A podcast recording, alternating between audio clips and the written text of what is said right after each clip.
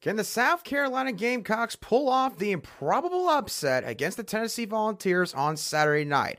I talked with Locked On Vols host Eric Kane to discuss the matchup in depth on this special crossover edition between the Locked On Vols and the Locked On Gamecocks podcast.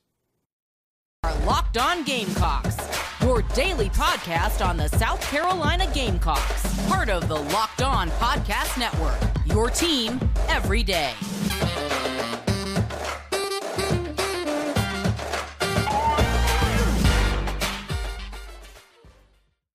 What is up, everybody? Welcome into it. Thursday edition of Locked On Vols. I'm Eric Kane, your host.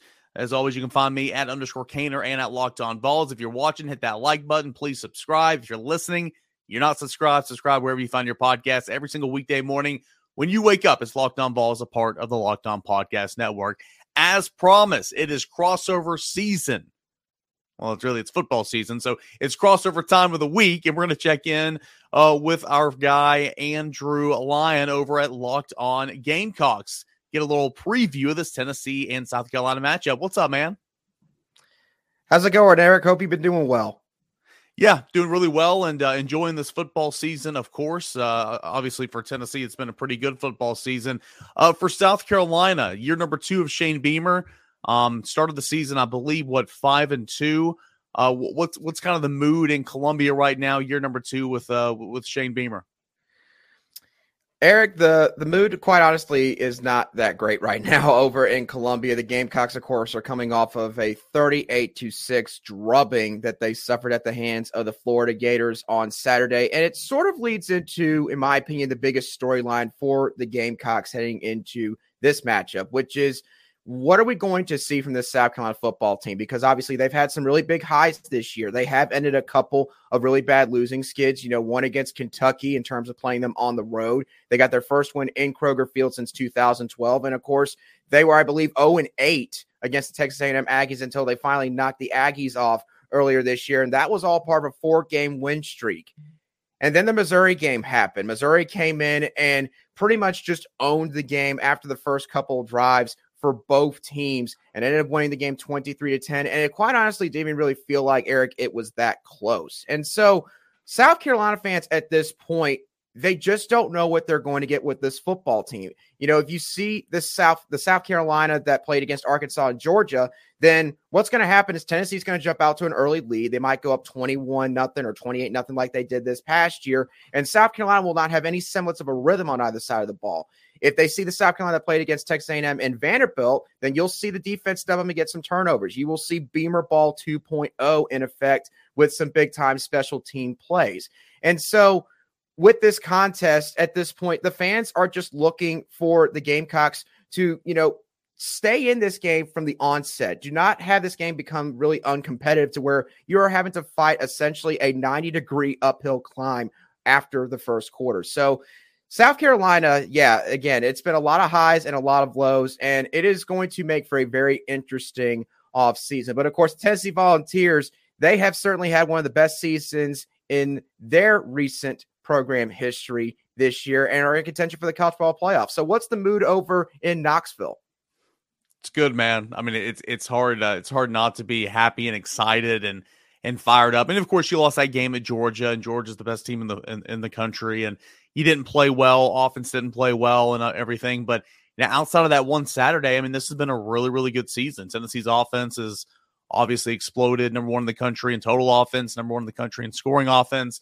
Number one in the country in passing efficiency. You have a a Heisman Trophy um, candidates in Hendon Hooker. Uh, he was the front runner for a little point in time. He's probably sitting number he's sitting at number two in terms of the odds per bet online. So you know things are going well. It's been a whole lot of fun, and um, it's been unexpected. I, I think everybody, myself included, were expecting Tennessee to take a step in year number two.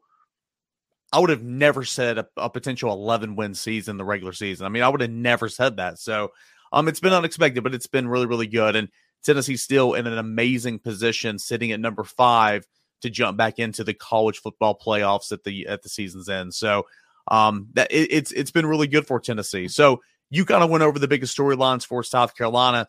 You know, for Tennessee, I think it is you got to try to make sure you focus on this game at hand. And, you know, the coaching staff is obviously going to do that. the leadership in this locker room has done just an amazing job of saying next game's the most important game, only control what you can control and all that. So I'm not too worried about this, but Tennessee in general, the focus is going to be not in Columbia this weekend. It's going to be, you know, what is TCU doing, you know, against Baylor? What is USC doing and its couple of ranked matchups to end the season? You know, what, what are some of these other teams doing around the country that could affect Tennessee in its position in the college football playoff? Of course, you know, Tennessee's got to go in there and handle business. You can't just show up and win a football game. You got to play. And uh, despite it being a 22 point favorite per bet online, I just think the focus a lot of the time is the storyline this week is what is going on elsewhere because you're ending the season with Missouri, South Carolina, and Vanderbilt. And those are three games that you should win. Now, in terms of South Carolina, obviously the the the rushing defense was not great last week against Florida. I think for Tennessee, you want to. I'm not expecting close to 400 yards on the ground. I just I think that was an anomaly.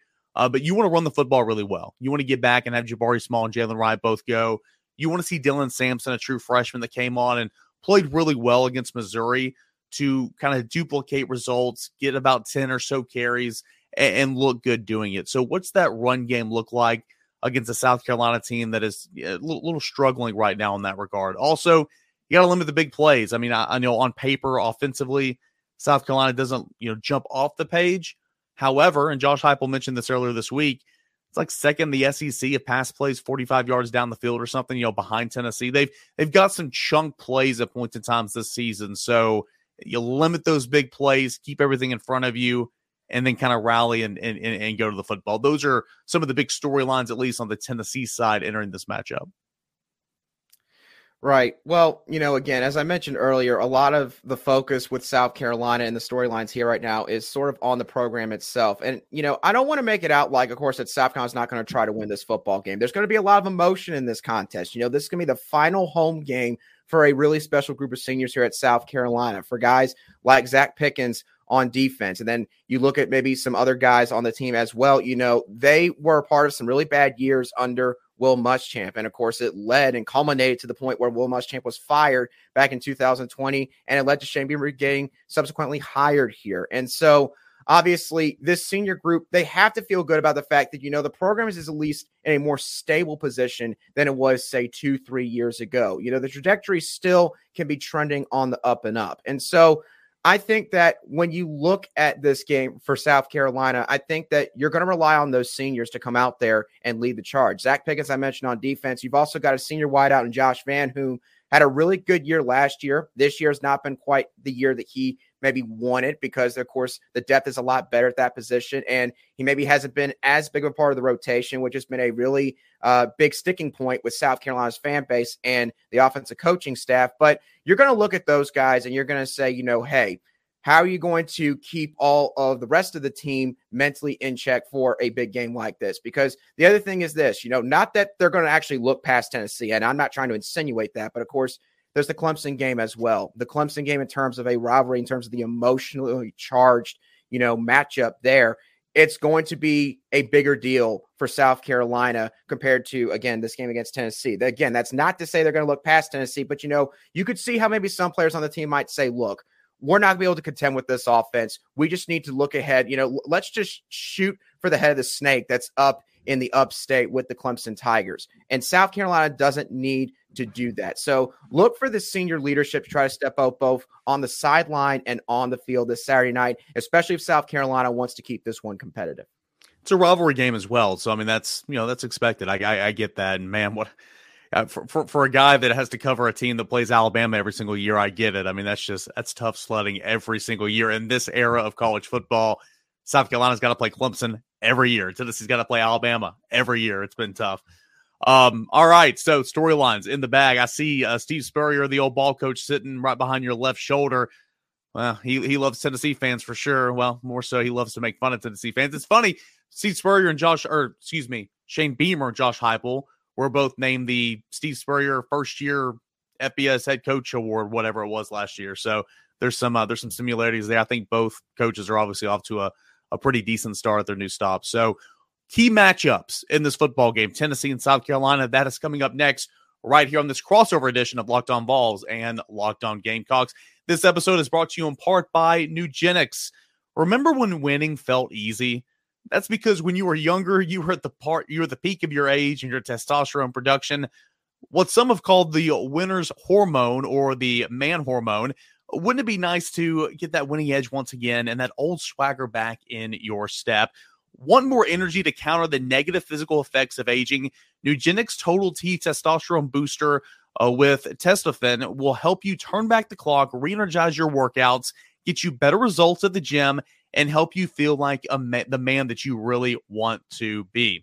All right, well, every single product uh, professes quality. Many other products using uh, generic ingredients that are often far less than the clinical grade. With Nugenix Total T, you get the same clinical uh, potency levels used in the trials. And Nugenix form, uh, formula is backed by 10 years of science and research as well. Nugenix Total T is the number one selling testosterone booster at GNC. Nugenix Total T can help re energize your life and get you back to the powerful, confident, good looking warrior that you used to be. Get a complimentary bottle of Nugenix Total uh, Nugenix Total T when you text college to 231 231. Text now and get a bottle of Nugenix Thermo, their most powerful fat incinerator ever, with key ingredients to help you get back into shape fast, and it's absolutely free. Text college to 231 231. Text college to 231 231. Texting enrolls you into a recurring automated text message. Uh, consent not required to purchase. Message and data rates may apply.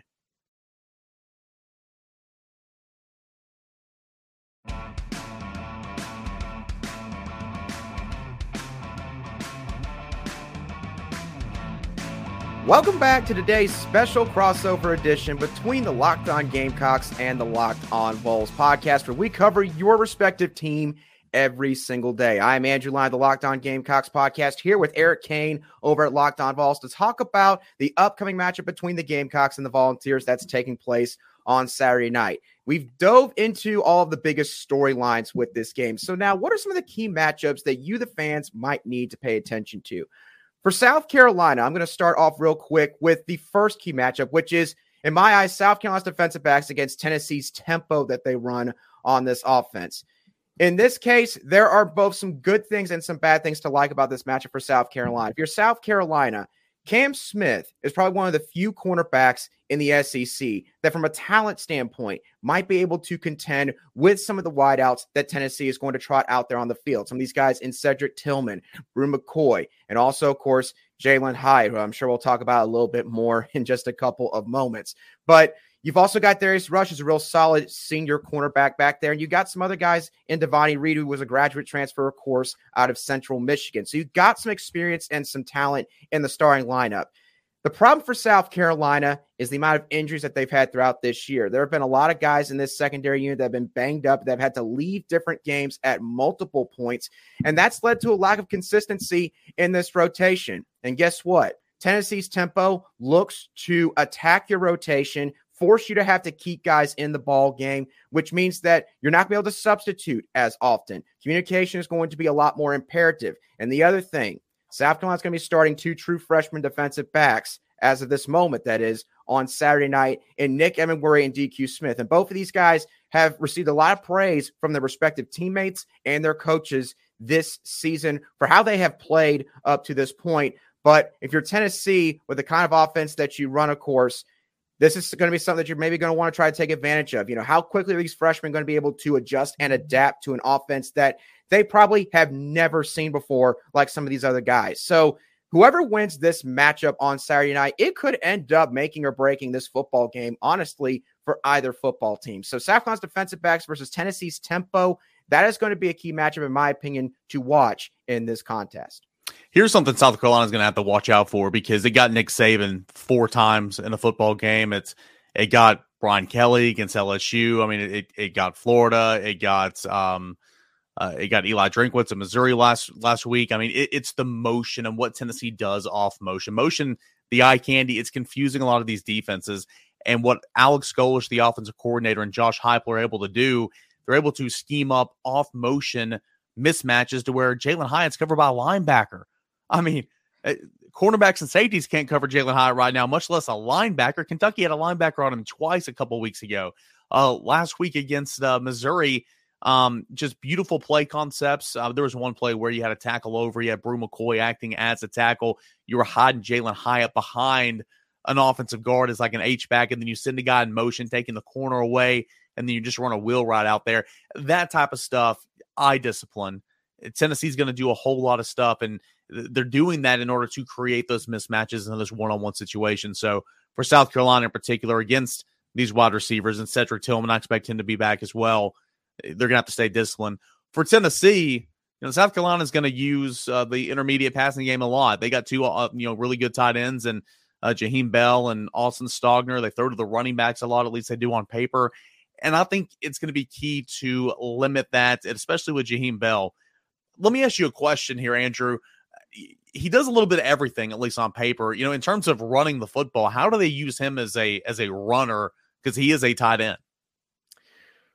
Well, Eric, I think the best way to put it is obviously they do simplify the running game down a little bit in terms of the kind of play calls that they put out there when Jaheim Bell is back there. Because as much as the coaches say that he is a natural running back, Jaheim Bell has been playing tight end for the majority of his career here at South Carolina. So I think you'll see a lot more of an inside run game in terms of maybe just more so halfback dives than anything that's going to involve maybe some zone blocking where the running back and those kind of plays, they got to make the decision of which kind of gap they're going to try to hit in order to try to gain some yardage.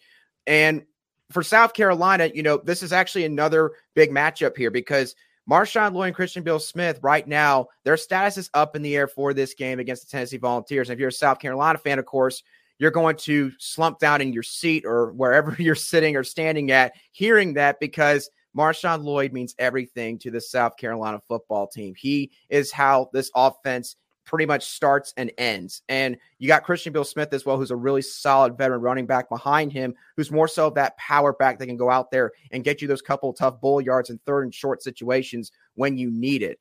And if neither of these guys can go, there's no doubt you'll probably see a lot more Jaheim Bell on Saturday night at running back. So, how does this affect South Carolina's run game? Well, I mentioned that there's going to be a lot higher frequency or volume of halfback dive type plays. You will not see as many power and counter runs, which normally involve a couple of pull blockers going from one side of the formation over to the other. South Carolina has used those kind of run concepts a lot this year, especially with tight end Nate Atkins, who he might not be the talent that Austin Stogner or Jaheim Bell are at that position, but he is a tenacious blocker. He is not afraid to get after defensive ends and linebackers in those kind of run plays.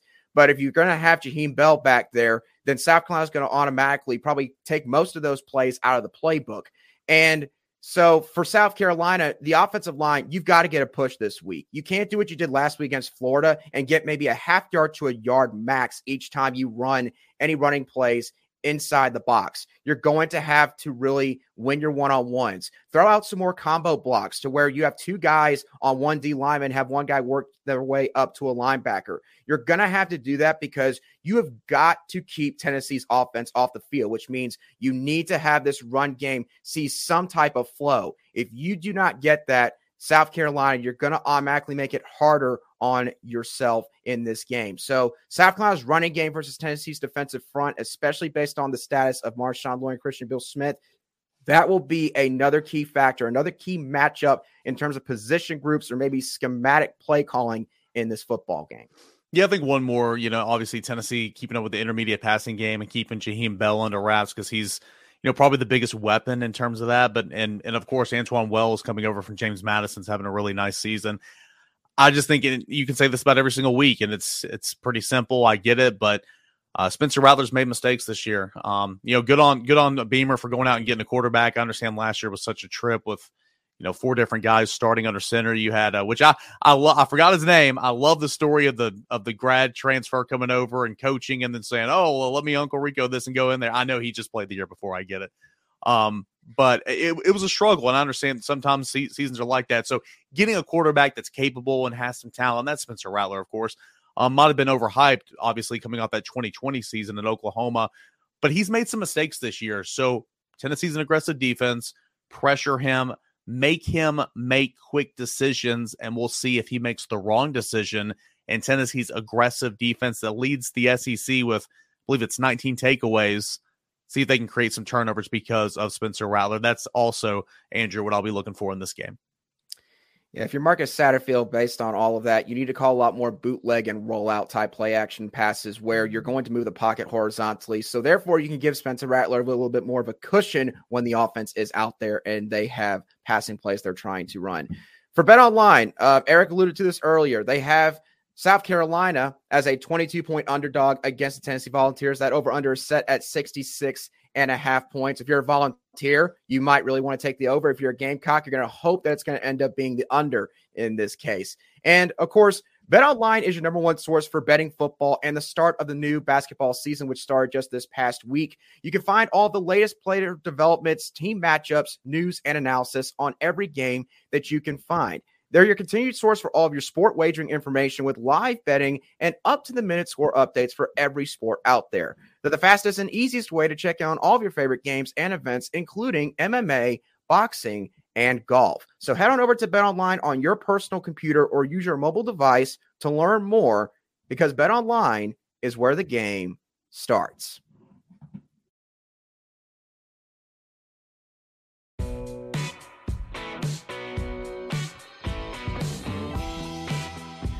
It's Tennessee. It's at South Carolina, 7 o'clock on ESPN. Coming up on Saturday, I'm Locked On Vols host Eric Kane. He is Andrew Lyon, Locked On Gamecocks host, and we're doing a Thursday Locked On crossover edition. All right.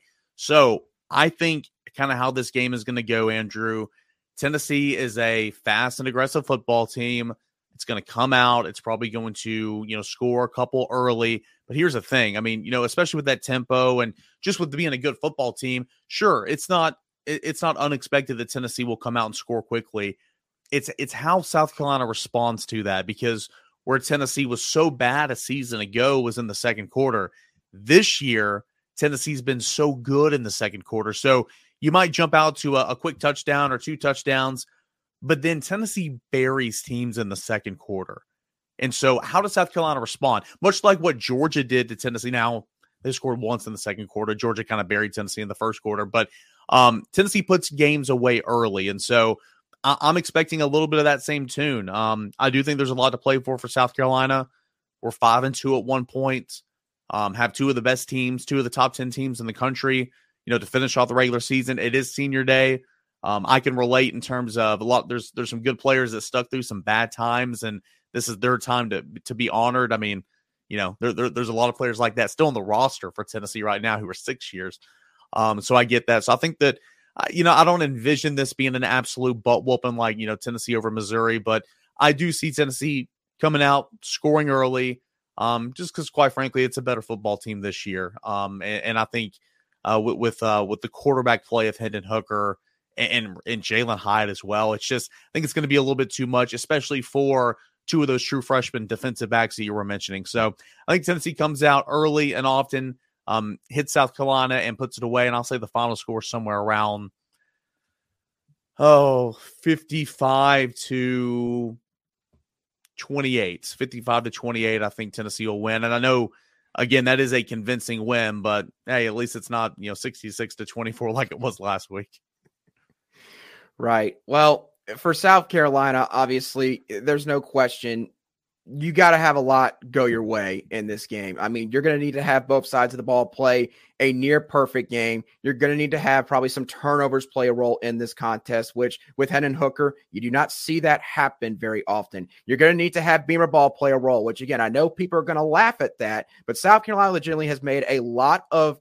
scoring drives. They have, they have propelled a lot of block punts, a lot of really good special teams play into some touchdowns this season. So Carolina is going to need all of that to play a factor in this contest to make it competitive.